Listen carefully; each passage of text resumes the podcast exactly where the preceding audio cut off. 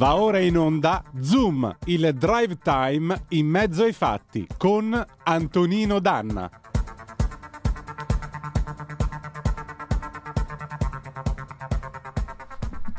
Amiche e amici miei, ma non dell'avventura, buongiorno, siete sulle magiche onde di Radio Libertà, questa è Capitaneria di Porto, lo spin-off estivo di Zoom, che poi a settembre tornerà a essere il drive time in mezzo ai fatti. Io sono Antonino D'Anna e questa è la puntata di oggi, mercoledì 24 agosto dell'anno del Signore 2022, San Bartolomeo, perché Parigi val bene una messa.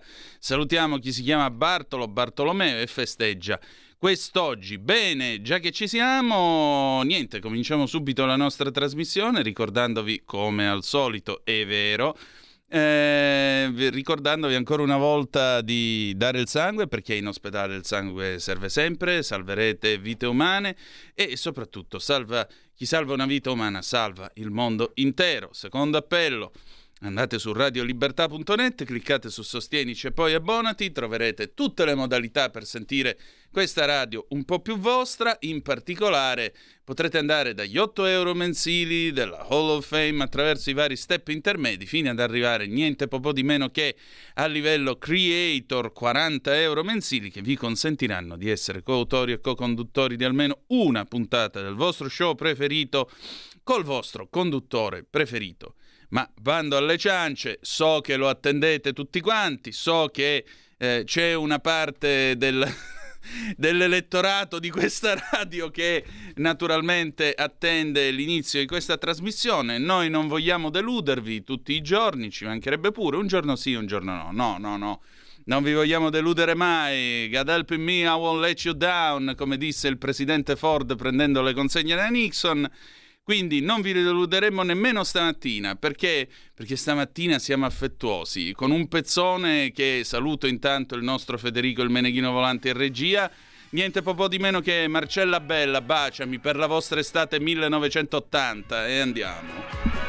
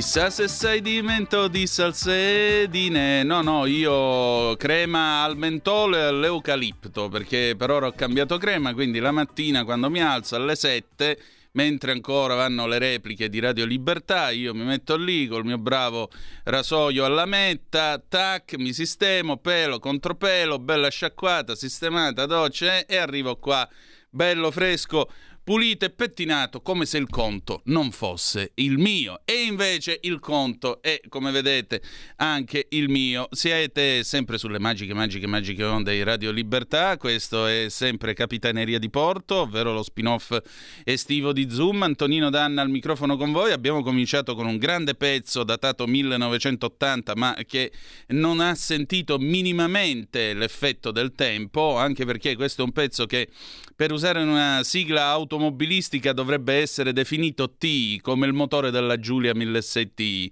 che non era turismo internazionale ma tiro infinito. Ecco, questo è un pezzo che ha un tiro infinito, grandissimo pezzo scritto da un altrettanto grandissimo della canzone italiana, che non viene ricordato a dovere come meriterebbe per quello che mi riguarda, ed è un distinto signore che voglio salutare, che si chiama Gianni Bella, se permettete. Anche perché io spero e prego veramente che nel 2050 i miei nipoti possano studiare nelle antologie i testi di Mogol, Battisti, Bella, gente di questo calibro, e magari qualcosa di Caparezza, Fabri Fibra, i rapper italiani che hanno cercato di dire di fare qualcosa di nuovo. Il resto, francamente, mi sembra che sia un abbondante deserto, o come diceva Franco Battiato, sepolto da immondizie musicali. Sì, mi sa proprio di sì. Allora, 0266203529, se volete essere dei nostri attraverso quel magnifico strumento ideato da Meucci, ovvero sia il telefono, oppure 346 642 7755, se avete voglia di scatenarvi attraverso la zappa o il WhatsApp.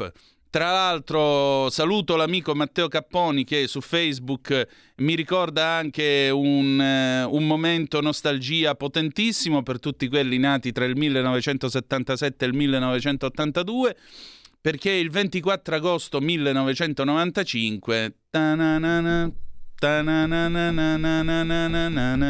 tu mancheri nato, Federico, che vai sorridendo, usciva Windows 95, madonna. E io mi sento così invecchiato, perché io venivo da Windows 3.11 per Workgroup, niente di meno, il DOS 6.22. Mamma mia, e sembrò di arrivare dentro un'astronave con Windows 95, che pareva venuto dal futuro. In realtà faceva abbastanza schifo, come fa schifo Windows generalmente, ma non ci possiamo lamentare. Poi nel 2002 sono passato a Mac, da allora pace dei sensi, arrivederci e grazie. Però che bei ricordi in quella lontana estate, che bei ricordi quando cominciò ad arrivare l'informatica nelle case, ad arrivare i primi collegamenti a internet coi modem 28.8 e 33.6. Io ce l'avevo interno nel Pentium 75, c'era il 33.6, poi vennero i 57.6 che sembravano chissà cosa. Eccolo qua, questo però era Windows 95 con questo dovrebbe essere OSR2, la revisione che gli fecero alla fine. In origine non c'era scritto Windows Internet Explorer, solo Windows 95 c'era scritto, versione 4.00.950 era segnato. Se tu gli davi il comando WinVer nella più o meno come questo, sì. Windows 95, madonna, sono passati 27 anni, e a me pare ieri, veramente. Noi eravamo quindicenni, smanettoni, io invidiavo da morire il mio amico Salvatore Capolupo, che ce l'aveva già installato sul 486, mentre io ancora arrancavo col DOS e Windows 3.11, però, sai, in quel tempo fu veramente qualcosa come il Big Bang per tutti noi adolescenti, si apriva tutto un mondo. I nerd non esistevano, o meglio esistevano, li chiamavano secchioni, li chiamavano in altro modo, però per noi fu veramente qualcosa di clamoroso, che non si può assolutamente spiegare a un ragazzino di 15 anni di adesso, assolutamente. E fu qualcosa di clamoroso. Poi i computer venivano guardati molto con pregiudizio nel mio liceo, perché io facevo il classico, e quindi tu vedevi tutta questa gente che diceva: ah, i computer inaridiscono la fantasia, impediscono lo studio delle materie classiche, sono espressione di una cultura tecnologica. In realtà esistevano già i primi CD con cui tu potevi fare la visita virtuale di Pompei, potevi studiare i dizionari di latino, di greco e così via. Cioè, ce n'erano applicazioni già al tempo che giravano sui CD-ROM. Ve li ricordate i CD-ROM? Chi li usa più i CD-ROM? Le enciclopedie in carta 96 che si poteva aggiornare via internet. Madonna, veramente, che ricordi. Ed eccoci qua, 27 anni dopo, non so se meglio o peggio. Oggi tra l'altro abbiamo una puntata che si preannuncia molto calda, credo anche molto partecipata, perché alle 11.05 avremo Marta Ottaviani, io la ringrazio già da ora, bravissima collega freelance che collabora con prestigiose testate, tra cui per esempio Avvenire, La Stampa, ma interviene anche sulla 7, interviene su varie realtà, è vissuta per anni sia in Russia che in Turchia, parla sia il russo che il turco e ha scritto da ultimo, lei ha scritto vari libri nella sua carriera, ma ha scritto da ultimo questo volume, ne abbiamo parlato il 25 di maggio scorso, che si intitola Brigate Russe, appunto il concetto di guerra asimmetrica che è stato varato nel 2013 da Gerasimov, che è il capo di Stato Maggiore dell'esercito russo, delle forze armate russe. E naturalmente commenteremo il caso Dugin, perché questo strano omicidio, premessa, c'è andata di mezzo una ragazza di 29 anni. Non mi importa che cosa pensasse di questa guerra o che cosa dicesse in giro. È una vita che è stata tagliata troppo presto. Come sono state tagliate troppo presto le vite dei ragazzi di 18-20 anni al fronte dall'una e dall'altra parte. E quando una ragazza di 29 anni ti muore così, con una cosa che sembra più veramente una scena da film, una cosa degna del Padrino. Ve la ricordate la scena di Apollonia quando Michael Corleone appunto è fuori insieme con Angelo Infanti, ebbene sì, quello che ha interpretato poi Manuel Fantoni, e con Angelo Infanti che gli fa da guardaspalle, e poi improvvisamente Apollonia gli dice Michael adesso arrivo, gira la chiave e quell'Alfone 1009 salta per aria, boom. No, non era un 1009, credo un 6C 2005, ora non mi ricordo, comunque no, non era un 1009. Morale della favola, una ragazza che salta in aria col suo fuoristrada in questo modo. E però stranamente, dopo nemmeno 48 ore sappiamo chi è l'attentatrice, come è arrivata in Russia, sappiamo che volto ha, sappiamo che ha una figlia, sappiamo che è scappata in Estonia, sappiamo tutta una serie di cose. Allora, delle due l'una, o diciamo così... i russi hanno fatto una figura barbina, perché vuol dire che i loro servizi segreti sapevano tutto, manca poco che le barbe finte dormissero nello stesso letto accanto a questa qua, e però non sono riusciti a impedire questo omicidio, oppure la raccontano troppo bene perché la cosa sia andata effettivamente così. E magari allora è una cosa interna alla Russia e non un'azione terroristica venuta da fuori. Perché se è un'azione terroristica venuta da fuori e loro non sono riusciti a fermarla, beh, non è che ci fanno tutta sta gran figura col resto del mondo. E nemmeno, soprattutto, con l'opinione pubblica. Perché stiamo parlando dell'FSB, cioè stiamo parlando dell'erede del KGB, cioè stiamo parlando ancora di che cosa? Di uno dei più agguerriti, capaci e preparati servizi segreti del mondo. Cioè, non è che stiamo parlando di quattro scappati di casa che vabbè. Cioè, questi sono quelli che hanno insegnato agli altri com'è che si fa il servizio segreto. Pensate a un film come Le vite degli altri, per esempio, no? Ambientato nella DDR. Pensate a tutti i vari meccanismi di spionaggio già all'avanguardia sui tempi che usavano negli anni 50 e così via. Per esempio, nel museo della CIA, mi pare, è conservato un oggetto che era un dono di Stato. A un certo punto successe che negli anni 50 fu, poco dopo la morte di Stalin. Insomma, morale della favola, regalarono una specie di medaglione da appendere al muro. I russi regalarono questa cosa che passò dall'ambasciata russa e arrivò nella sede della CIA all'Engli come, come dono di Stato, sapete, quando ci sono questi scambi di regali e così via. A un certo punto, dopo qualche tempo, cominciarono a venire fuori. Gli americani si accorsero che i russi in qualche modo erano in grado quasi di anticipare le mosse che loro avrebbero fatto in determinati scacchieri.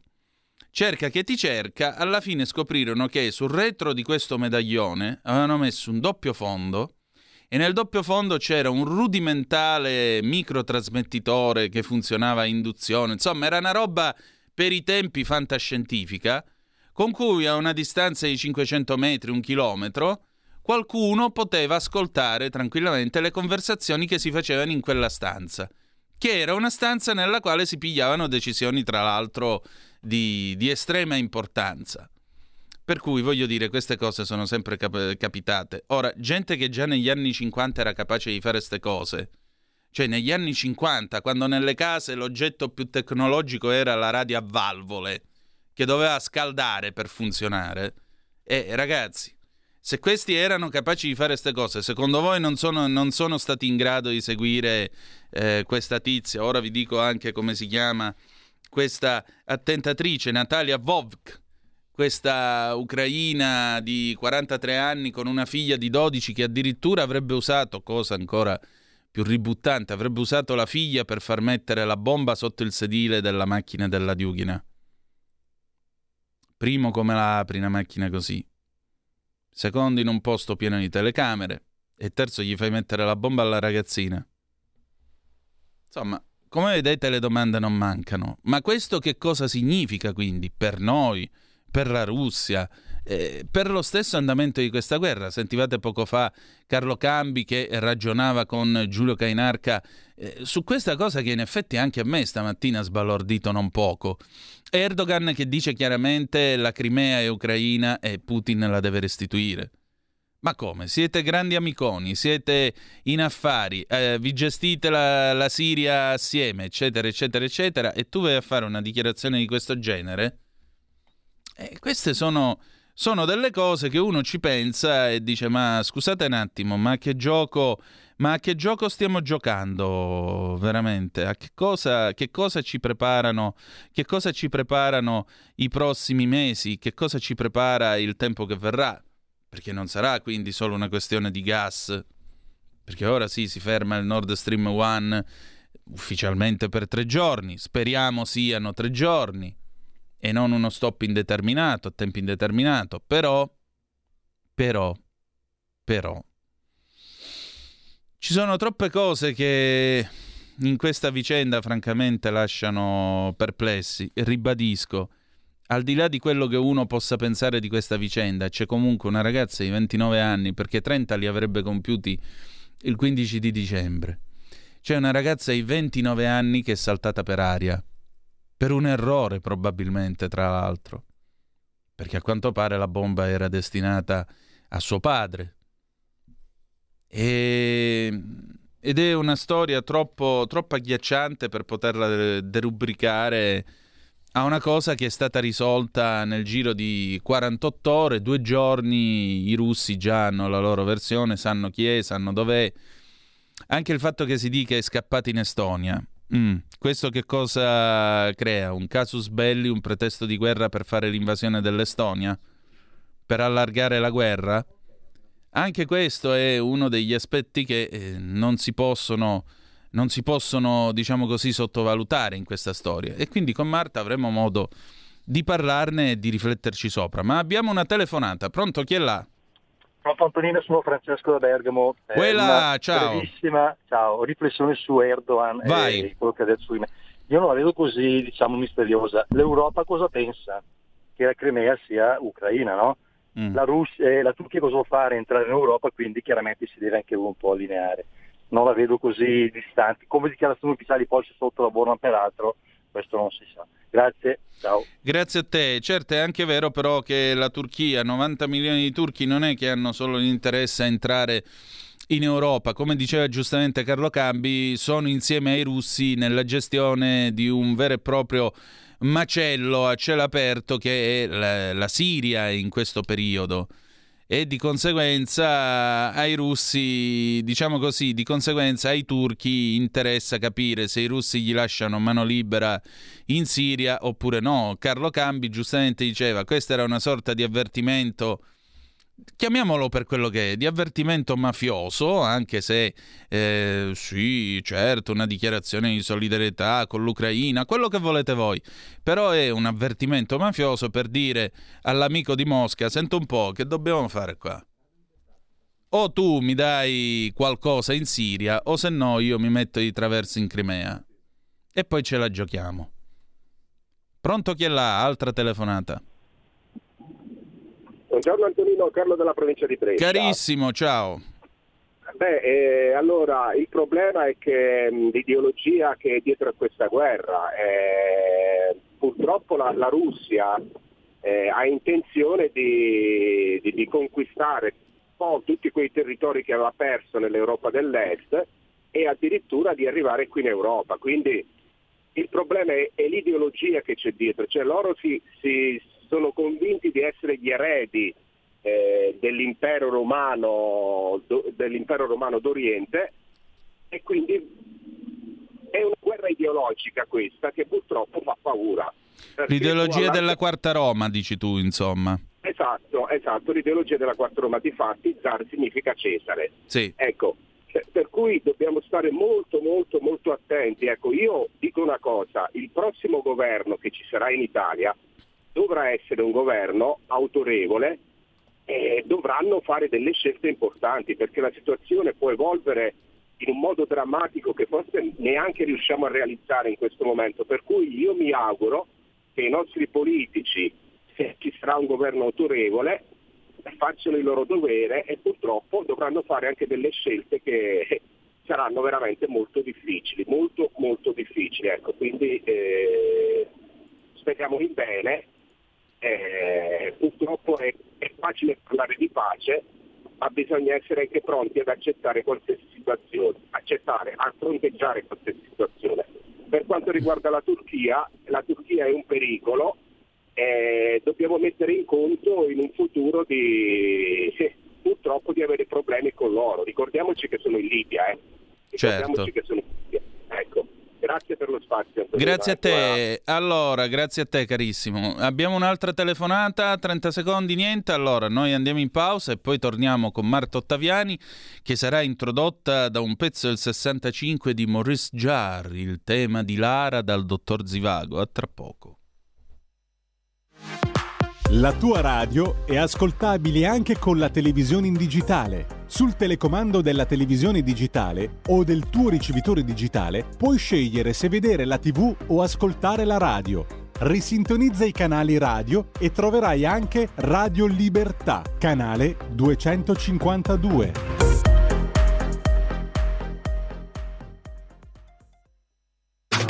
Stai ascoltando Radio Libertà, la tua voce libera, senza filtri né censura. La tua radio.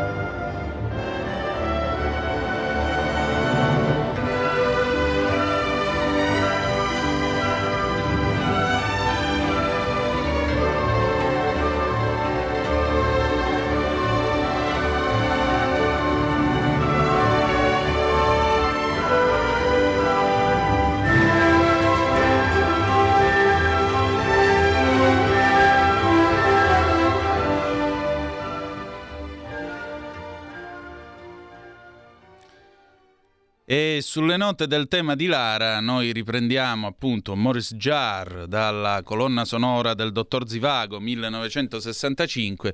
Non potevamo trovare migliore introduzione per questo faccia a faccia con Marta Ottaviani, che voglio ringraziare per la sua cortesia e disponibilità. Marta Ottaviani, lo sapete, è già stata nostra ospite il 25 marzo scorso, è una bravissima collega molto esperta di Russia e di Turchia, dove peraltro ha vissuto in entrambi i paesi. Conosce quindi lo spirito, l'indole, la storia di queste due nazioni e di conseguenza è credo la persona più indicata con cui discutere quest'oggi del caso Dugina. Aggiungerei anche che la nostra Marta è al momento in libreria con un libro che personalmente ho trovato molto interessante, che è Brigate Russe, la guerra occulta del Cremlino tra troll e hacker, di Le Edizioni, e suggerirei a tutti di dare un'occhiata a questo volume perché è molto illuminante su determinate strategie e su determinati atteggiamenti assunti da Mosca, o meglio dalla classe dirigente di Mosca in questo periodo e soprattutto in questo frangente storico. Marta, buongiorno, benvenuta qui da noi a Capitaneria di Porto, bentornata. Buongiorno a tutti gli ascoltatori. E allora Marta, senti, il caso di Dugina, intanto diciamo una cosa, in questi giorni io ho seguito insomma i tuoi interventi sulla tua pagina Facebook, ma anche in pubblico, e tu giustamente sottolineavi alcune cose. Primo, dire che Dugin sia l'ideologo di Putin è un po' esagerato, quantomeno lo possono dire in Italia dove ce lo hanno servito in tutte le salse, ma non così si può dire in Russia o dal punto di vista russo. Secondo, questo è un attentato che mi sembra molto un buco nero, anche se già delle piste o comunque dei quesiti cominciano a sorgere, perché se l'FSB, cioè l'erede del glorioso KGB, riesce nel giro di 48 ore a dirci chi è l'assassina, come è entrata, a trovare i video, eccetera, eccetera, eccetera, addirittura un gruppo di hacker pubblica, la stiamo proiettando adesso, pure la foto del tesserino in riconoscimento e dice questa è una neonazista degli Azov. Gli Azov dicono no, non c'entra niente con noi. Ma allora o questi non sanno fare più il loro mestiere oppure la raccontano troppo bene perché sia andata proprio così. Tu che ne pensi? Ma anzitutto l'introduzione musicale era bellissima, purtroppo l'argomento che ci troviamo a trattare oggi è ben meno poetico e ben più pericoloso. C'è un editoriale molto interessante sul Moscow Times oggi che dice sostanzialmente non è tanto importante capire chi abbia ammazzato Daria Dugina quanto che conseguenze avrà l'attentato in cui lei ha perso la vita. Ecco. Però ecco, noi facciamo un passo indietro e invece torniamo a parlare sia della vittima, del modo in cui è morta e sia soprattutto del suo celebre padre.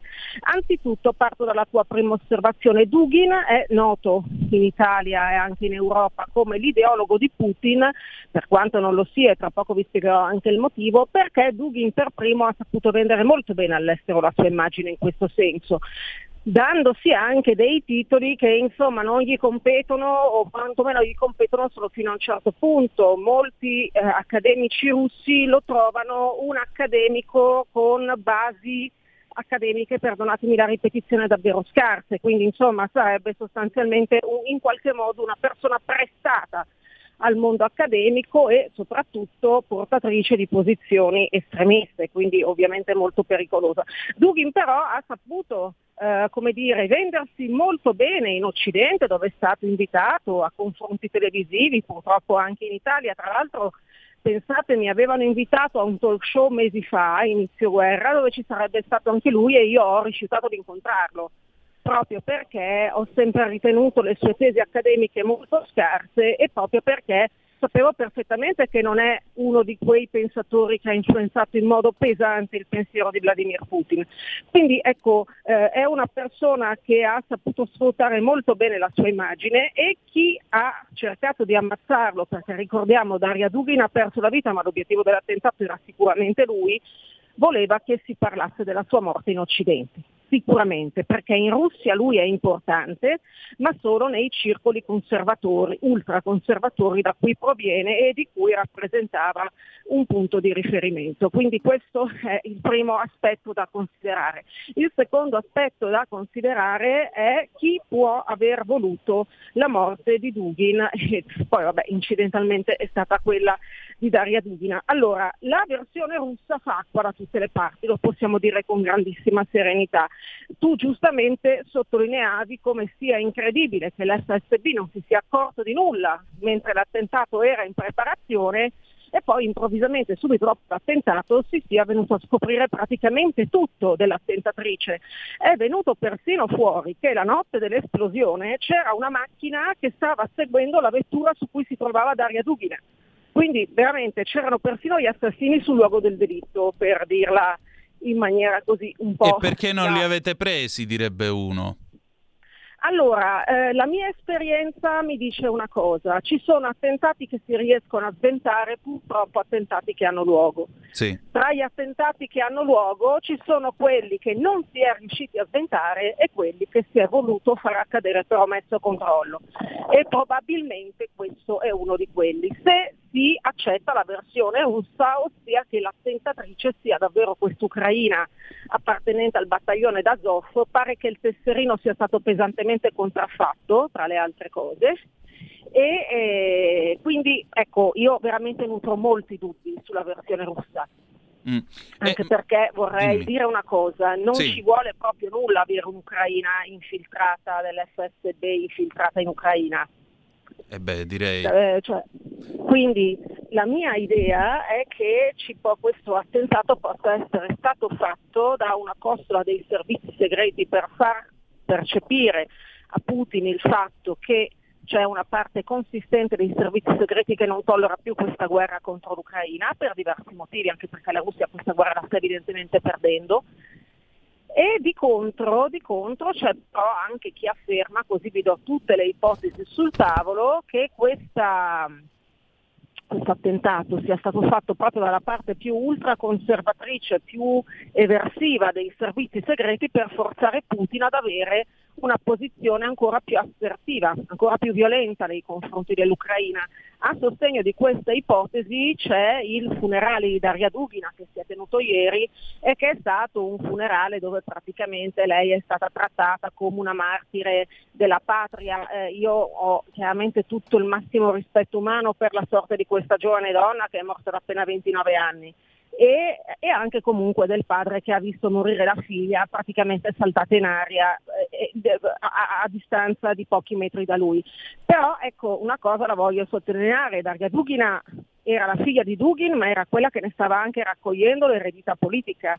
Aveva contatti con alcuni oligarchi, tra cui Malofiev e Prigozhin, che sono due uomini vicini a Putin e che sono noti per i loro traffici, soprattutto Prigozhin, che è considerato uno dei finanziatori della Wagner. Quindi insomma non era esattamente un elemento neutro.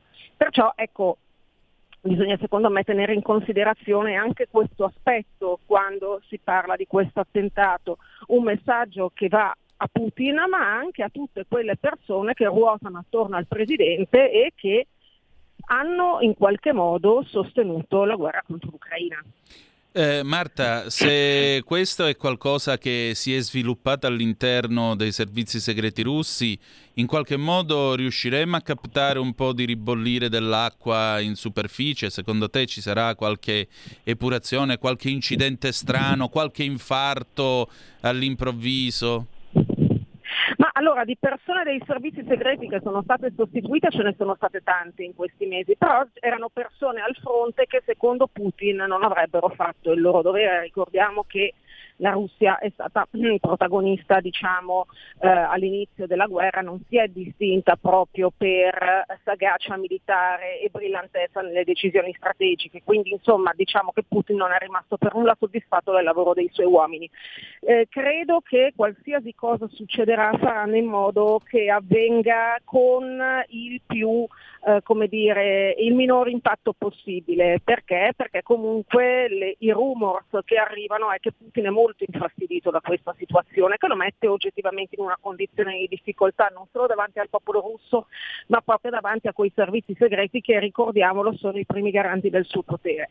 E c'è anche chi sostiene che questa guerra abbia definitivamente sancito un accorciamento della permanenza di Putin al potere, che quindi se Putin dovesse perdere questa guerra o conseguire un risultato al di sotto delle aspettative, beh, allora secondo alcuni potrebbe non essere lui il candidato presidenziale nel 2024. E questo è un altro, diciamo così, tema che a questo punto aprirebbe nuovi scenari anche per l'Occidente, perché poi ci sarebbe da capire con chi ci sarà da confrontarsi tra nemmeno un anno e mezzo, più o meno 2 anni. Però quello che ti voglio chiedere, Marta, stamattina in tutto questo Erdogan se n'è uscito dicendo vabbè, ma tanto la Crimea è ucraina, per cui Mosca gliela deve restituire. Che è successo? Improvvisamente nel giorno della festa dell'indipendenza di Kiev, improvvisamente Erdogan ha deciso di fare il tifo per Zelensky? Ma in realtà le frasi di Erdogan secondo me sono da collocare in 3 modi. Il primo è che Erdogan fa di tutto per ringraziarsi la resistenza tatara, la resistenza, una componente tatara che c'è in Ucraina, che una volta era la maggioranza della popolazione di Crimea finché Stalin non ha deciso di deportarli tutti, e che adesso si trova a essere una minoranza, ma per i turchi è una minoranza che conta perché sono musulmani. Così strizza anche l'occhio ai tatari di Russia, che vivono nel Tatarstan, che è una regione relativamente ricca della Russia e dove i turchi investono molto. Non ci dimentichiamo poi che l'integrità territoriale per Erdogan è vitale. Perché? Perché se Erdogan contravvenisse a questo principio, allora i curdi gli potrebbero dire bene, perfetto, vogliamo il Kurdistan indipendente. Io credo che siano queste 3 le direttrici che hanno spinto Erdogan a fare quelle dichiarazioni. Certo. Senti, nel frattempo sono arrivate alcune zappe dei nostri ascoltatori al 346-642-7756. Vediamo un po'. Bruno mi scrive, no, Gianluca mi scrive: caro Antonino, non ci sono prove, ma sospetto che questa ragazza sia stato un agnello sacrificale deciso dal governo russo per far credere che ci fosse un attentato contro il grande Dugin, padre del pensiero pan-russo. In sintesi, sacrificare la figlia per spingere l'opinione pubblica più moderata verso un pensiero bellicoso e interventista, e grazie a un papà Dugin rancoroso per la disgrazia di cui vittima, egli avrebbe utilizzato una dialettica motivazione ben più accetta da tutto il popolo, incline alla guerra senza resa. Ecco, qui il nostro ascoltatore tocca un tema del quale tu hai scritto su Avvenire qualche tempo fa, e cioè che peraltro per questa guerra mancano i volontari, tant'è vero che Putin ha fatto ricorso addirittura a premi e incentivi per i carcerati. Io vi scarcero e do anche un incentivo alla famiglia se morite in battaglia, però andate a combattere al fronte. Sì, questo è plausibile, vorrei però ricordare che Daria Dugina non era così popolare nel paese, come non lo è neanche il padre, a meno che non si parli di ambienti ultraconservatori che però stanno già sostenendo questa guerra in tanti modi. Quindi non credo che questo potrebbe essere una spinta ad aumentare gli arruolamenti, anche perché va comunque detto che di recente è circolato un sondaggio all'interno dei corridoi del Cremlino, proprio richiesto dalla presidenza, quindi condotto in maniera particolarmente accurata, per il quale il 48% dei russi è contrario alla guerra in Ucraina contro il 41% che è a favore. C'è un paese spaccato, ma è un paese spaccato che propende per il no alla guerra, anche perché da settembre in poi la situazione potrebbe peggiorare ulteriormente, perché si vedranno ancora di più gli effetti delle sanzioni sull'economia nazionale. Quindi io davvero, fossi in Putin, farei molta attenzione in questo momento, perché i prossimi mesi rischiano di essere davvero nevralgici. Senti, e in tutto questo qual è il ruolo di Medvedev, che ogni tanto si presenta, sembra quasi una starlette dei social, una sorta di Chiara Ferragni della geopolitica, perché una volta interviene e dice punite i governi, un'altra volta interviene e fa una battuta, ma che problema ha Medvedev? Cioè, non problema, che ruolo ha? Non bastava Lavrov come ministro degli esteri? Ma allora io credo che Medvedev si stia scaldando per entrare in pole position qualora si dovesse aprire una vera corsa alla successione di Vladimir Putin, e tra i nomi che circolano c'è anche il suo, anche se non è dato tra quelli più papabili e vincenti. Quello che è sicuro, e questo è interessante, è che dopo l'inizio dell'operazione militare speciale, come in Russia chiamano la guerra in Ucraina, c'è stato un cambiamento nella comunicazione di molti politici che sono diventati sempre più assertivi. Prima del 24 febbraio Medvedev, con tutto il rispetto, veniva un po' considerato una meba della politica russa, non aveva mai incantato nessuno con il suo carisma e con la sua assertività. Abbiamo visto invece che da quando è scoppiata la guerra ha assunto dei toni che sembra addirittura Zirinovsky, no? L'ex leader del partito ultraconservatore, sì, che è mancato proprio negli scorsi mesi. Sembrerebbe quasi aver preso il suo posto a livello di comunicazione nella politica russa. È qualcosa che ci deve far pensare per quanto concerne l'adesione che si deve dare a questa operazione militare speciale. Putin non si accontenta di non avere oppositori, vuole seguaci entusiasti. Certo, la politica del resto del consenso. Se non c'è consenso nessun sistema si può reggere, di conseguenza servono e come i seguaci entusiasti. In questo c'è anche qualche eco dell'epoca di Stalin, mancano solo le enciclopedie che dicono che ha inventato tutto lui, come Stalin era inventore del parafulmine, ti ricordi Marta?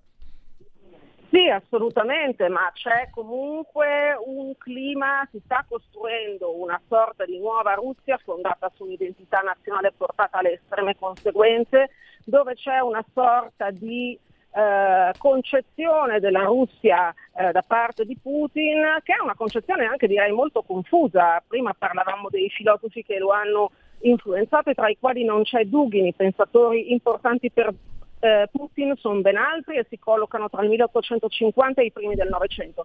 Però in questa operazione di costruzione del suo pensiero Putin ha fatto un po' un'operazione di cherry picking, diciamola così, cioè ha preso diversi aspetti di diversi filosofi, anche non coerenti tra di loro, e li ha messi insieme in una accozzaglia, diciamo, ideologica, che veramente non ha né capo né coda e che ogni tanto è nostalgica del sovietismo ma non del comunismo. Ricordiamocelo molto bene, Putin è un ex sovietico ma non è un ex comunista.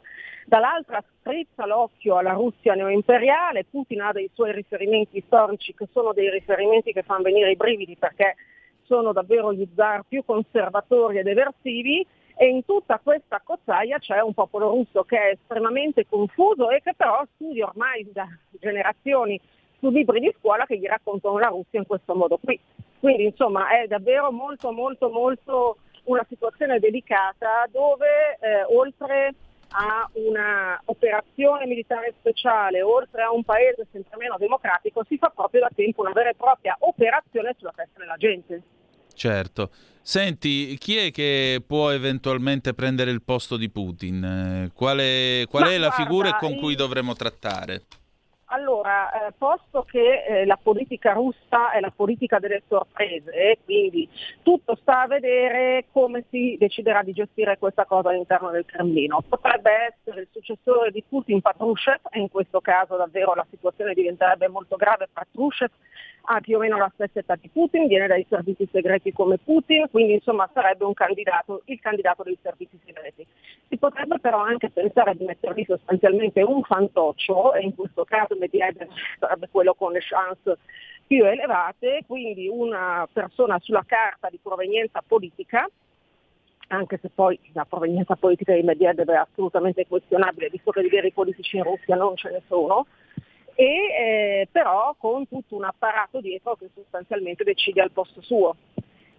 Può anche essere che ci sia una nuova generazione di burocrati non più democratici di Putin, ma almeno un attimino più furbi, e che hanno, essendo una generazione diversa, un'altra concezione della Russia e soprattutto ben presente i danni che il putinismo ha prodotto nel paese. Se questa nuova generazione di burocrati riuscisse a prendere il controllo dei servizi segreti della politica russa, allora forse potremmo vedere una evoluzione della politica russa non in senso più democratico, questo lo voglio sottolineare, quanto in senso meno pericoloso per la Russia stessa e anche per gli equilibri mondiali. Certo. Un'ultima domanda, Marta. Si parla sempre di queste benedette sanzioni alla Russia. Funzionano o no? Ma l'economia russa è un'economia che a fine 2022 segnerà una recessione dal 6 al 9%, quindi una frenata che definirla brusca è riduttivo. Il potere d'acquisto degli stipendi si sta assottigliando. Il rublo è troppo forte in questo momento, mi ricordo che qualche politico prestato al giornalismo vantava il fatto che il rublo fosse una moneta fortissima. Il fatto che il rublo sia una moneta fortissima è un problema in questo momento per un'economia che non importa sostanzialmente più, perché con le sanzioni ci sono il 51% dell'import russo arriva dall'Occidente, quindi capite che se non ti entra più in casa il 51% tu quella valuta fortissima non la puoi spendere, non la puoi far valere in nessun modo. La Russia è stata tagliata fuori dai pagamenti internazionali e anche questo per la valuta nazionale è un grosso problema. Dicevo prima, inizia a mancare la merce nei supermercati, non ci sono più le materie prime per fare i medicinali, è una situazione che davvero rischia di diventare tragica e della quale i russi sentiranno gli effetti in maniera ancora più potente a partire da settembre in poi. Proprio oggi sui quotidiani russi leggevo che Putin sta pensando a tutta una serie di incentivi economici per far sentire ai russi meno il peso delle sanzioni, ma non può chiaramente continuare ad andare avanti dando paghette. Abbiamo una telefonata per te. Pronto, chi è là? Sì, ciao, sono Ciao Massimiliano. Allora, mettiamola così. Se la Russia ha un problema perché c'è una svalutazione all'8, 9, 10% o una recessione, ma scusate, l'Europa con tutte queste sanzioni che ha fatto, qual è la recessione, il male che fanno più male all'Europa o alla Russia? Stabiliamo questo. Oppure queste sanzioni fanno male agli Stati Uniti di Biden? Come mai gli Stati Uniti non subiscono nessun problema per queste sanzioni e le subiamo tutte noi? Ma questo ragionamento non lo fa nessuno. Ma ti rendi conto che io devo pagare le bollette il triplo, il quadruplo, cioè non io, tutti gli italiani, le aziende devono chiudere perché i prezzi del gas sono diventati, il gas è aumentato al 1000%, ma lo sapete o no? 1000%! Allora, perché scusatemi, rimango sempre abbastanza basita quando sento questi ragionamenti. Il gas aumenta e l'ascoltatore ha assolutamente ragione, però se noi paghiamo così care le bollette del gas è perché a livello italiano e a livello europeo ormai da decenni abbiamo un problema atavico con la politica energetica.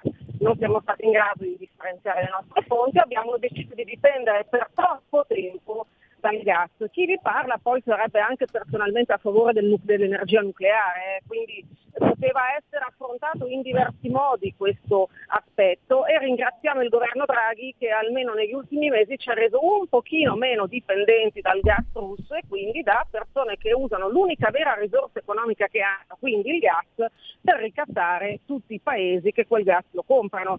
L'ascoltatore chiedeva anche perché gli Stati Uniti non stanno subendo il peso delle sanzioni, a parte il fatto che anche l'economia americana inizia ad avere determinati problemi, ma poi si parla di sistemi economici completamente diversi.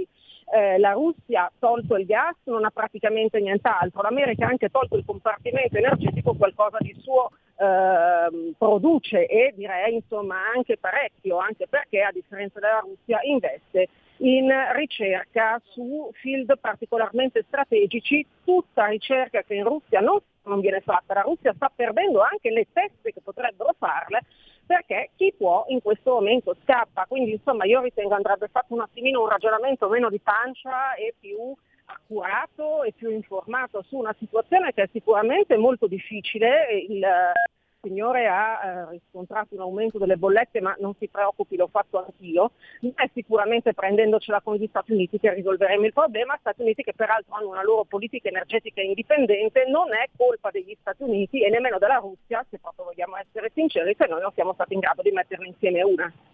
Un'altra telefonata e poi ci avviamo alla conclusione, perché immagino tu abbia dei tempi un po' serrati. Parecchie, ecco. Esatto. E grazie intanto per la tua disponibilità oggi. Pronto, chi è là? Oh, pronto, caro Antonino, ciao e buongiorno all'ospite. Buongiorno. Una discussione veramente interessante, anzi purtroppo molto interessante. Il discorso è questo. Allora, noi abbiamo partecipato, diciamo, a mandare armi all'Ucraina. Quindi, secondo mio modesto parere, io avrei aspettato mandare armi all'Ucraina, perché l'Ucraina non fa parte né della NATO né dell'Europa ancora, è una questione che sia stata invasa, lo capisco, che sia stata aggredita, sì, ma era una questione loro. Noi praticamente... No, non sono assolutamente d'accordo con questo discorso, peraltro a seguire il ragionamento del signore Hitler avrebbe dovuto invadere tutta l'Europa prima di passare all'Italia, che intanto era sua alleata, quindi insomma mi pare di capire che la storia insegni veramente poco. Il problema è proprio questo, è che si è scambiata la guerra, alcuni hanno scambiato la guerra tra Russia e Ucraina come sostanzialmente un regolamento di conti regionale. Non è assolutamente così, è una guerra di uno Stato contro un altro, un'invasione di uno Stato contro un altro Stato che stava cercando di smarcarsi definitivamente dal passato sovietico e comunista, più sovietico che comunista, perché ricordiamoci che Putin è un fan, diciamo, dell'ex Unione Sovietica ma non del comunismo, e che stava soprattutto l'Ucraina, dico, cercando una sua strada verso la democrazia. Non ci dimentichiamo che l'Ucraina è potenzialmente lo Stato più ricco di quell'area ed è un'ex Repubblica Sovietica. Ora, un'ex Repubblica Sovietica con grandi potenzialità, potenzialmente ricca, che intraprende un cammino verso la democrazia e che vuole entrare nell'Europa e nella NATO, per Mosca è una minaccia, ma non perché la NATO così arriva alle costole di Mosca, perché andrebbe a finire che tutti i paesi dell'ex Repubblica Sovietica, non ci dimentichiamo, per Mosca sono importantissimi dal punto di vista economico, potrebbero seguire l'esempio dell'Ucraina, nonché delle repubbliche baltiche. Il problema è che le tre repubbliche baltiche, che pure sono paesi molto ricchi e importanti, tutte e tre messe insieme non fanno un quarto dell'importanza simbolica e strategica dell'Ucraina, e quindi per questo il cammino dell'Ucraina verso la NATO e verso l'Unione Europea andava assolutamente stoppato. Quella di Putin non è una guerra sull'Ucraina, è una guerra a un sistema di valori, il nostro. Dipende poi noi quanto lo vogliamo difendere questo sistema di valori. Qualcuno potrebbe anche venirvi a dire: preferisco pagare bollette più basse e chi se ne frega dei valori. Beh, ok, perfetto, però sono proprio quei valori che ti hanno permesso di condurre un'esistenza di un certo tipo, che non è purtroppo quella che hanno potuto condurre né i russi né gli ucraini fino al 1991.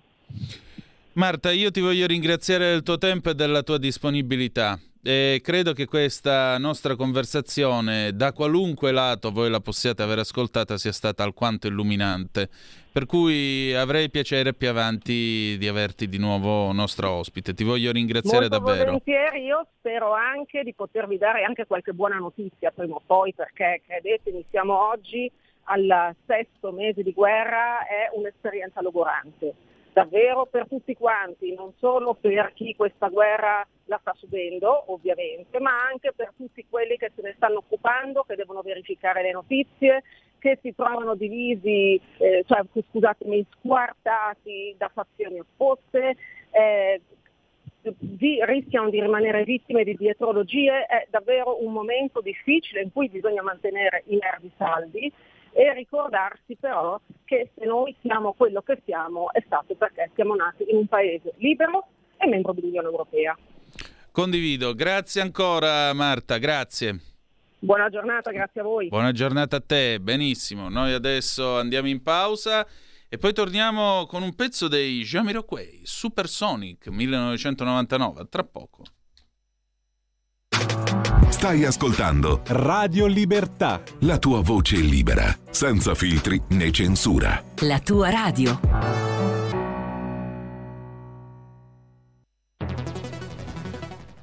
La radio è sempre di più ovunque. Io la radio la ascolto in auto con tutti i nuovi programmi, perché ho la radio DAB. E tu? Io al lavoro ascolto la radio dal mio computer. E tu? Io a casa l'ascolto dalla mia TV. E tu? Io l'ascolto dal mio telefonino, con Radio Player, l'app delle radio italiane. E tu? Io la radio l'ascolto con lo smart speaker. Oggi 35 milioni di italiani ascoltano la radio così. E tu? La radio, ovunque, sempre di più. Anche Radio Libertà è su Radio Player Italia.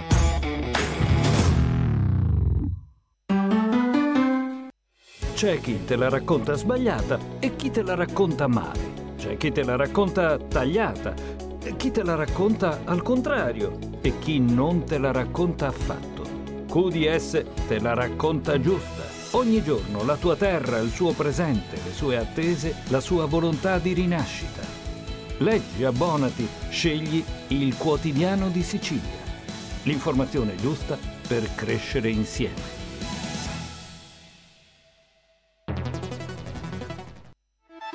Stai ascoltando Radio Libertà, la tua voce libera, senza filtri né censure, la tua radio.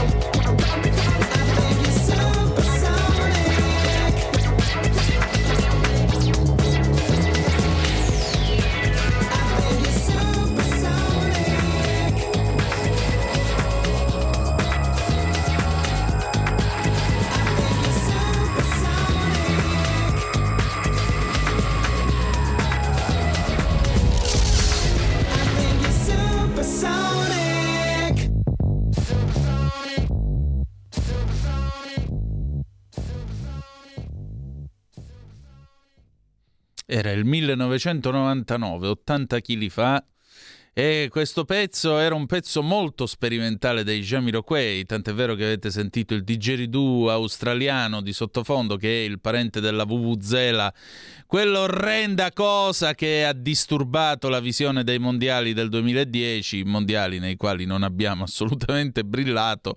E nel 2014 ci siamo andati ai mondiali, sì, abbiamo rimediato una figura barbina che la metà bastava, dopodiché ci siamo levati anche il vizio di partecipare a queste competizioni calcistiche internazionali. Evviva!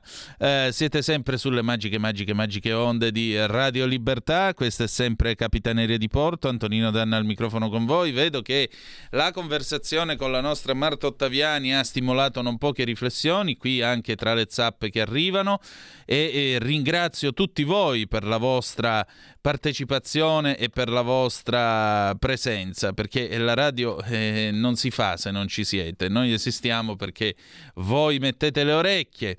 E allora il nostro l'immenso Manzoni dalle Canarie: per risparmiare gas basterebbe mangiare pesce crudo, carne trita con olio prezzemolo. Poi ancora e mi segnala, sì, questa è una cosa che francamente fa anche un po' ridere, ebbene sì, è stata battuta poco fa dall'ADN Cronos. Scusate, ma fa un po' ridere perché sembra una barzelletta. Elezioni regionali della Sicilia. Il PD fa causa al Movimento 5 Stelle, risarcimento dei danni. Barbagallo: ho dato mandato ai nostri legali di verificare la fondatezza di una causa civile. Incredibile. Incredibile. Vabbè, andiamo avanti. Poi il nostro Gio Davarese: Antonino, tu sostituisci tutti ma non vai in ferie? No, perché mi annoio, perché come dice giustamente Ezio Greggio, gli italiani in ferie soffrono come bestie. Io preferisco riposarmi, ma portarmi la radio appresso quando gli altri lavorano, perché a me non piace l'Italia bordellara delle ferie forzate, non mi piace più questo clima. Poi quest'anno l'ho sofferta assai, la caldazza. E poi ti dico la verità, le mie ferie sono davanti a questo microfono qua. Io sono in vacanza dal 7 settembre 2020, da quando ho cominciato a fare Zoom. Il 6 di aprile avevo cominciato a fare Aria Fritta, ma era soltanto un programma che viene preparato prima e poi giustamente va in onda, andava in onda il lunedì sera, ora va in onda il martedì sera. Spero che la puntata di ieri vi sia piaciuta, tra l'altro. Ma dal 7 di settembre in poi, facendo Zoom, io sono in ferie da allora, per cui so già 2 anni che sto in vacanza, non c'è assolutamente problema. Se tu ami il tuo lavoro, vai tranquillo che non ti pesa, non ti crea la cosa. Io vi dico la verità, quando si fa l'una di notte così, perché sono un nottambulo, in realtà io funziono meglio di notte che di giorno. Difatti la rassegna stampa è stata un'impresa, insomma, bella ma insomma, alzarsi alle 5:30 è effettivamente un orario antelucano, come dice il nostro PG Pellegrin. Però quando si fa l'1:30 io magari chiudo il copione, lo carico qua, lo mando alla regia, questo e quest'altro.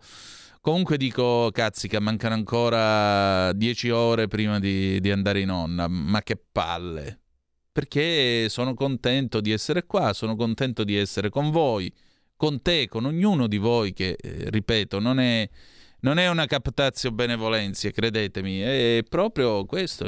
Io amo questo mestiere, mi piace sto mestiere, mi piace farlo, quindi tranquillo che io sono già in ferie. Poi ancora Erminio: mi spiace ma la signora è molto miope e allineata, quindi a Erminio non è piaciuto quello che ha detto Marta Ottaviani.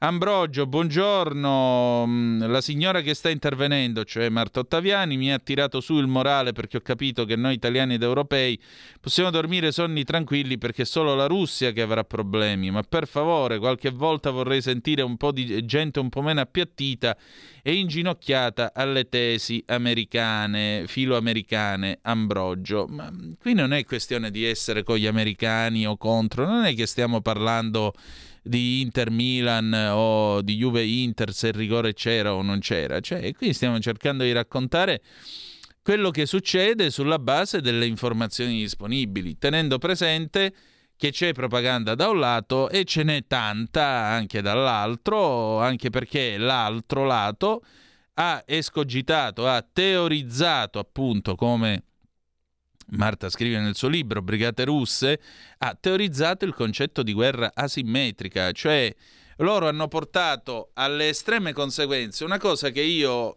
mi sentite spesso dire qua in trasmissione, è un concetto che ha espresso Sun Tzu nell'arte della guerra.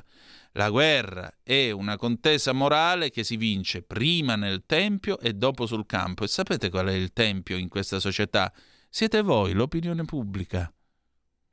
Il concetto di guerra asimmetrico sviluppato dai russi è proprio questo, cioè capire che l'opinione pubblica è la quinta colonna e di conseguenza tutta la serie di troll, fake news o comunque informazioni diffuse ad arte, eccetera, eccetera, eccetera, è ovvio che servono a creare un determinato consenso e orientare l'opinione pubblica nei paesi, non dico nemici, ma come dicono loro, not friendly, diciamo non reputabili come vicini in questo momento. E ognuno gioca le sue carte su questo grande tavolo che è il mondo. C'è chi le gioca solo con le armi, con i missili, c'è chi le gioca anche con lo strumento della propaganda, che del resto è roba vecchia, la conosciamo da sempre. Cioè, ieri per esempio al funerale della Dugina si è detto un solo popolo, una sola patria, una sola vittoria. Ma non è molto lontano da Ein Volk, Ein Reich, Ein Führer, come dicevano i nazi. C'è un solo popolo, un solo Stato e un'unica guida. Vedete, certe cose magari non sono le stesse, ma si assomigliano. Perché? Non perché siano nazisti i russi, ma perché c'è una guerra in corso. E le guerre, quando si combattono anche sul piano dell'opinione pubblica.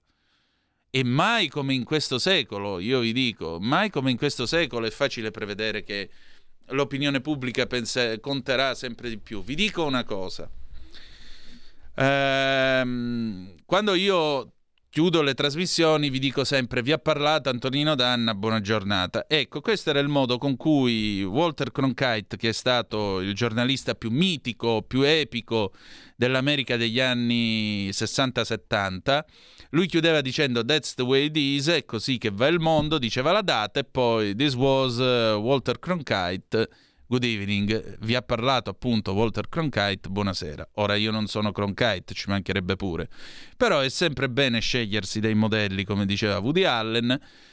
E Cronkite era famoso perché nel suo TG della sera, che era il più seguito nell'America degli anni 60-70, nel suo TG della sera lui teneva degli editoriali che duravano sì e no 5 minuti. In quei 5 minuti tutti lo ascoltavano, lo chiamavano Uncle Walter, lo zio Walter lo chiamavano. Perché? Perché in quel momento lui era il giornalista più accreditato. Eccolo qua, questa è una sua foto da pensionato, e, insomma, quando si è ritirato poi nell'81. E lui in quel momento metteva tutta la sua autorevolezza e credibilità sul piatto. Quando ci fu l'offensiva del Tet, il capodanno lunare nel 68 in Vietnam, subito dopo essere stato peraltro in Vietnam per la CBS, Cronkite fece un editoriale di 5 minuti, ribadisco, 5 minuti. 5 minuti sono 300 secondi, provate a immaginare 5 minuti, nel corso dei quali sostanzialmente Cronkite giunse a questa conclusione, che l'America non avrebbe vinto questa guerra. Quando la cosa venne riferita al presidente degli Stati Uniti, Lyndon Johnson, che non vide in diretta l'editoriale di Cronkite, ma comunque poi gli diedero il sunto, glielo fecero avere, Cronkite disse una cosa molto semplice: Johnson, se io ho perso Cronkite, ho perso l'America.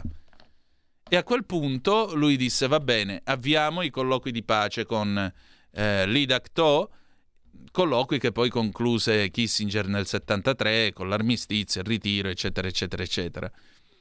E nel contempo, anche sulla base di un rapporto sulla sua salute personale, decise poi di ritirarsi e di non correre per un nuovo mandato, spianando poi la strada all'elezione di Nixon, eccetera eccetera eccetera. Allora, la guerra, appunto, si combatte anche sul piano dell'opinione pubblica. E questo è il fatto. Ferdinando da Verona, che schifo sentire questa Zerbino a servizio degli USA. Bene, io non ti permetto di usare queste espressioni nelle mie trasmissioni, mi spiace.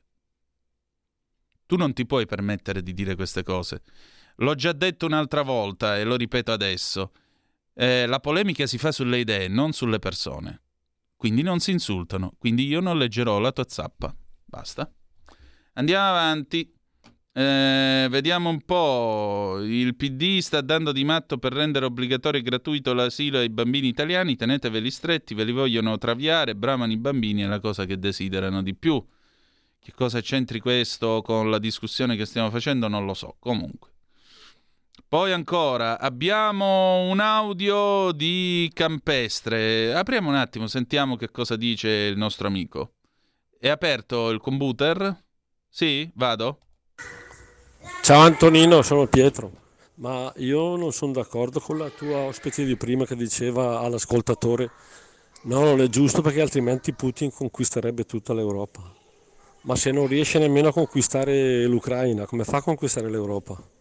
A meno che non usi l'atomica, però penso proprio di no. Ciao. Ecco, Pietro, io ti ringrazio per la civiltà che hai usato nell'esprimerti, perché appunto le persone basta dire semplicemente non sono d'accordo, non c'è bisogno di usare epiteti e quant'altro. Ma tu giustamente dici non ce la fa a pigliare l'Ucraina? Sì, hai ragione, ma questo perché l'Occidente ha rifornito gli ucraini di armi. Questo è il fatto. Che poi questo abbia creato un problema, perché lo sappiamo tutti.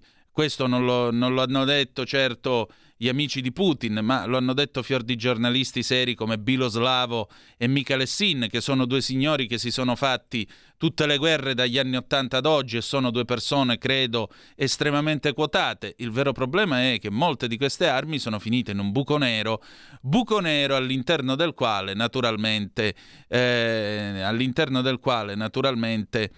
non sappiamo tante di queste armi dove siano andate a finire. Per cui c'è anche il rischio, di questo ne abbiamo parlato, lo ricorderete, la settimana scorsa con Gianandrea Gaiani, il direttore di analisi difesa.it, c'è il rischio che noi si diventi una specie di Israele ingigantito per 400 milioni di anime, con gente, gruppi paraterroristici che usano queste armi fornite dall'Occidente e rivendute sul campo, perché è successo anche questo, va detto, per fare attentati, per produrre rivendicazioni, eccetera, eccetera, eccetera. E questo non è bene per la sicurezza di tutti noi, non è bene naturalmente per quanto riguarda la situazione politica internazionale e la situazione geopolitica, questa è fuori discussione. Cioè, Davide sta resistendo a Golia, ma è altrettanto vero che qualcuno dalla parte di Davide sta usando le armi che sono state inviate in massa per farci del business sopra. Perché la guerra è sempre un affare per qualcuno, e qualcuno alle volte anche in modo disonesto e pericoloso. Andiamo avanti con le vostre zappe. Vediamo un po' chi è che c'è qua. Questo l'ho letto. Poi come la mettiamo? Questo chi è che me lo scrive? Gianluca Bruno. Ciao Gianluca. Come la mettiamo con gli USA e la NATO che si sono spinti fino ai confini russi istigando un orso che stava sulle sue? Ma questa infatti è la versione, diciamo così, che viene data naturalmente dalla Russia. Però non è che la Finlandia e la Svezia per caso avevano o no il diritto di entrare nella NATO? Ce l'avevano o no? Le hanno costrette a entrare nella NATO? È stata una provocazione? In certi club si entra per propria volontà, non per provocazione. Questo è il fatto. Ribadisco, non è il migliore dei mondi possibili, non sono dei santi, hanno dei problemi di corruzione che la metà basta. Queste sono tutte cose che vi abbiamo raccontato nel corso delle trasmissioni. Hanno un presidente che francamente non è certo un Winston Churchill redivivo, che si è anche lasciato andare a cose di pessimo gusto, tipo quella specie di quei servizi posati su Vogue con la sua signora e compagnia bella, che come sapete io stesso ho criticato e non poco, perché credo che un presidente di una nazione in guerra debba occuparsi di combattere una guerra se ci crede, non di posare sui giornali, farsi vedere per quello che è. Però torno a ripetere, il concetto è che c'è un aggredito e c'è un aggressore, né più né meno, né più né meno. Però se la dobbiamo porre in questione di tifo o non tifo, insomma, non mi pare che la discussione vada molto in avanti.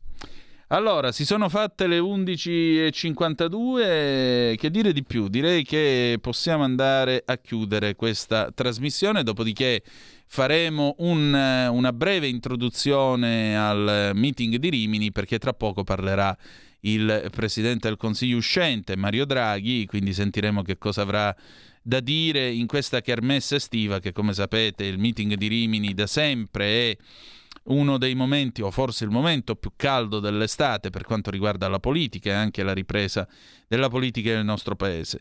Voglio chiudere questa trasmissione con una nota dolce amara. Ieri se n'è andato Gino Cogliandro, 72 anni, era uno dei 33. I 33 hanno fatto cabaret all'interno di quella geniale trasmissione che fu Drive-In negli anni 80.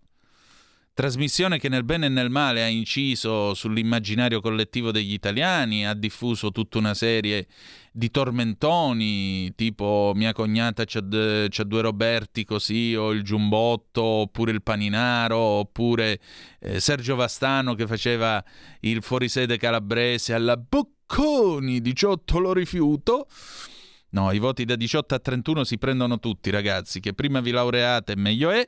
Però al di là di questo, insomma, se n'è andato Gino Cogliandro e mi piace ricordare un'Italia più semplice, ma molto più autorevole nel mondo, molto più forte, economicamente più capace, che aveva anche l'energia nucleare, incredibile ma vero.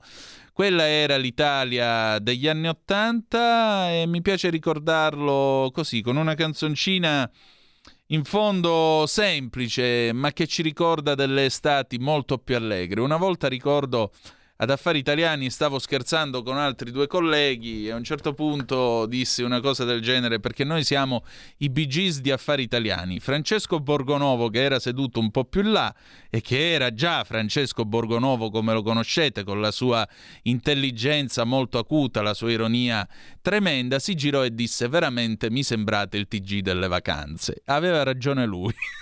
Aveva ragione lui. E allora chiudiamo proprio con la sigla del TG delle vacanze, cantata dai 33, Beach on the Beach, 1991. A tra poco col meeting di Rimini.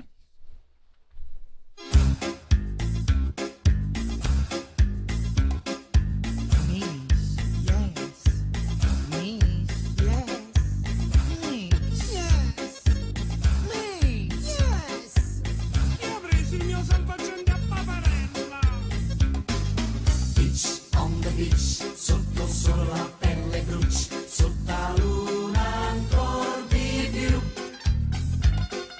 Quando fuori flexi sopra il mare, senza fare love non si può stare. Oh baby, beach on the beach, femmine e uomini vanno a caccia, gli occhi neri e gli occhi blu.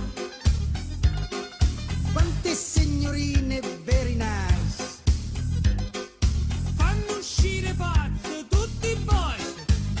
Ma state qua, you know, per farci innamorare ad ogni età, you know, frenare un po' e poi lasciarsi andare, you know, in fondo sai che quando torni back alla città tutto finirà, mannaggia no, you know, per ora siamo ancora in summertime, you know, e allora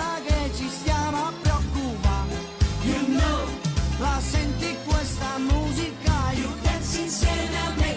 Ma se mi dici no, m'ammazzo, bitch on the beach, io m'appiccio come una bitch, se mi guardi un po' di più. Pensa tu se poi ci scappa un kiss.